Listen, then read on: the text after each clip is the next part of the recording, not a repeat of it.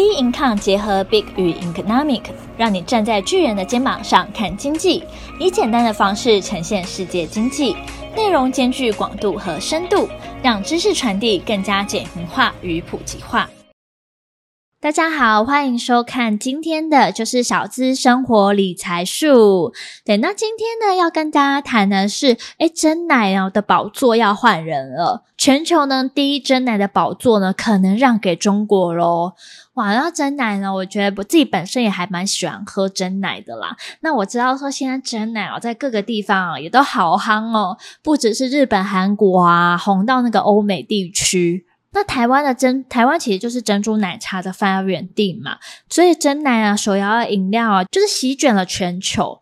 但是啊，现在呢，为什么说我们可能会换人了？这个宝座为什么会岌岌可危呢？因为中国商啊，就是蜜雪冰城，它呢一杯的珍奶约台币二十二元。超低的价格哦，在东南亚插旗，所以冲上了全球最大的手摇饮的宝座。哇，这件事情是非常非常可怕的，因为中国真奶供应商啊，以大资本掌握呢制造跟内需市场。那台湾的业务啊，不管说到葡萄牙、印度、美、缅甸啊等真奶店家，业者都直接指出说，中国厂商啊可以给出更便宜的报价。目前啊，只剩台湾还有美国仍由呢台湾的供应商主导。哇，这件事情非常的可怕诶。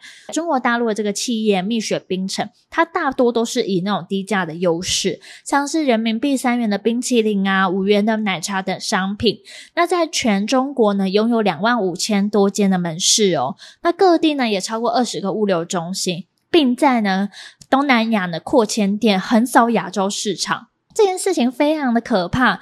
那当然，他们的销售目标是一个底端的客群啦。就是说，因为金字塔底端的客群数量啊，不只是多，而且在乎 CP 值，所以呢，主打薄利多销啊，从原料、物流啊，一手包办。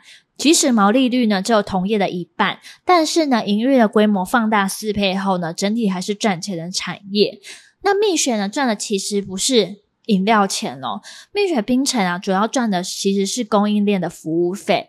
那它的低价客群只要够大，加盟主呢积极的展店，拥有超过两万四千店的加盟哦。光食品原料啊、包材啊，二零二一年就占了其营收的八十七 percent。那我觉得是说，也可以跟大家就是也聊一下，说，诶，就是真奶现在到底就是有多夯，就是有多红，在世界各地。日本啊，韩国地区的话，大家可能多多少少看一些 YouTuber 拍的时候，可能会看到说，哎，那些地区掀起了真奶热。但是美国又再度又掀起了，尤其是疫情以后啊。那去年呢，台湾珍珠呢原料输出美国呢是二零一九年的三倍，是三倍，超多的。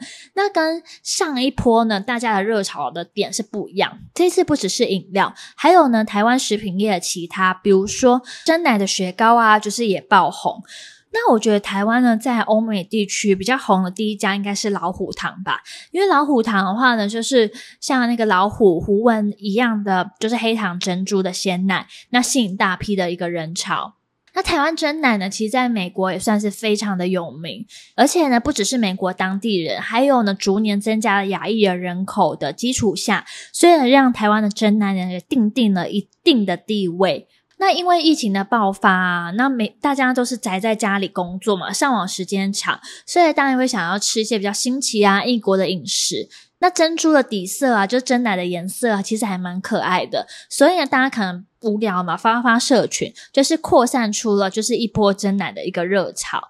那加上说，有些女星啊，也会在 IG 上分享一些真奶的雪糕啊，或是说有些超市啊，也会卖即食的珍珠包啊。那也导致说，诶，全美的珍珠哦，还一度哦，会有一种大缺货的一个状况。那珍珠呢，在美国啊，就是纽约到处都有各式各样的口味，所以呢，我觉得还蛮有趣的。而且珍奶呢，它如果要开珍奶店的话，它不用三百万台币，然后门槛比较低，而且呢，它都是做那种外带嘛，不用做不用座位区也可以开一张。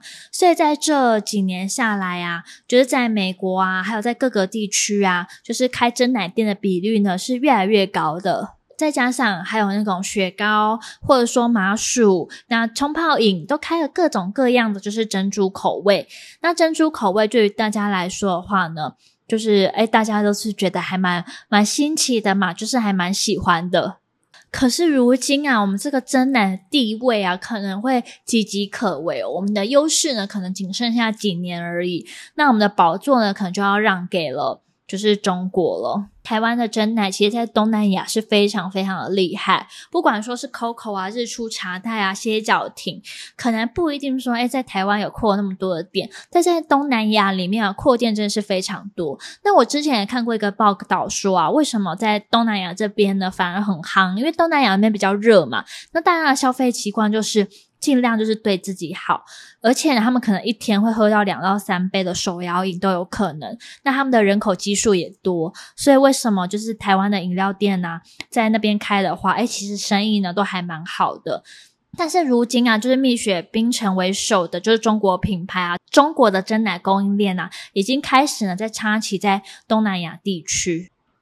那台湾呢是比较注重说口味的研发创新啊，那然而呢，就是中国它的企业，它的低价让人民一天呢买三杯饮料，买这些三杯的就是纳凉的东西都不是问题，所以市场的品牌导向呢就变成说，哎，可能比较偏向中国这种品牌的为主了。那只剩下中美贸易战呢，变成只是在台湾跟美国市场的一个防护罩。那也有真奶原料整合商呢，他们也有提到说，其实真的想不出台湾除了真奶发源地以外的一个就是优势了。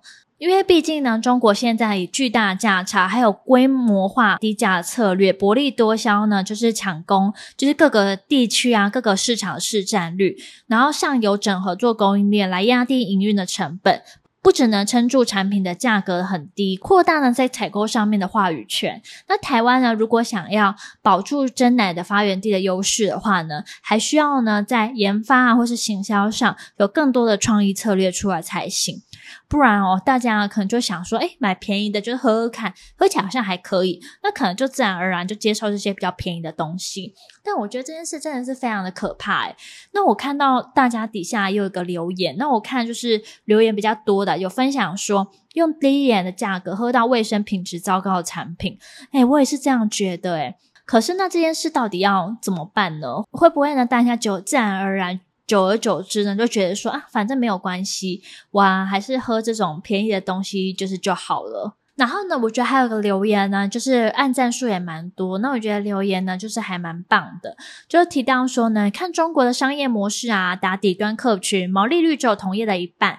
那中国、印度这种薄利多销的模式，本来就不是台湾的路。欧美消费者也不笨，现在的真男越来越多，他们也意识到什么是好喝又相对健康的选择。与其学习呀、或是眼红中国的模式，不如思考台湾的产品如何品牌化、精致化。中国呢，在占领低层市场，台湾的可以中高层的顾客为主。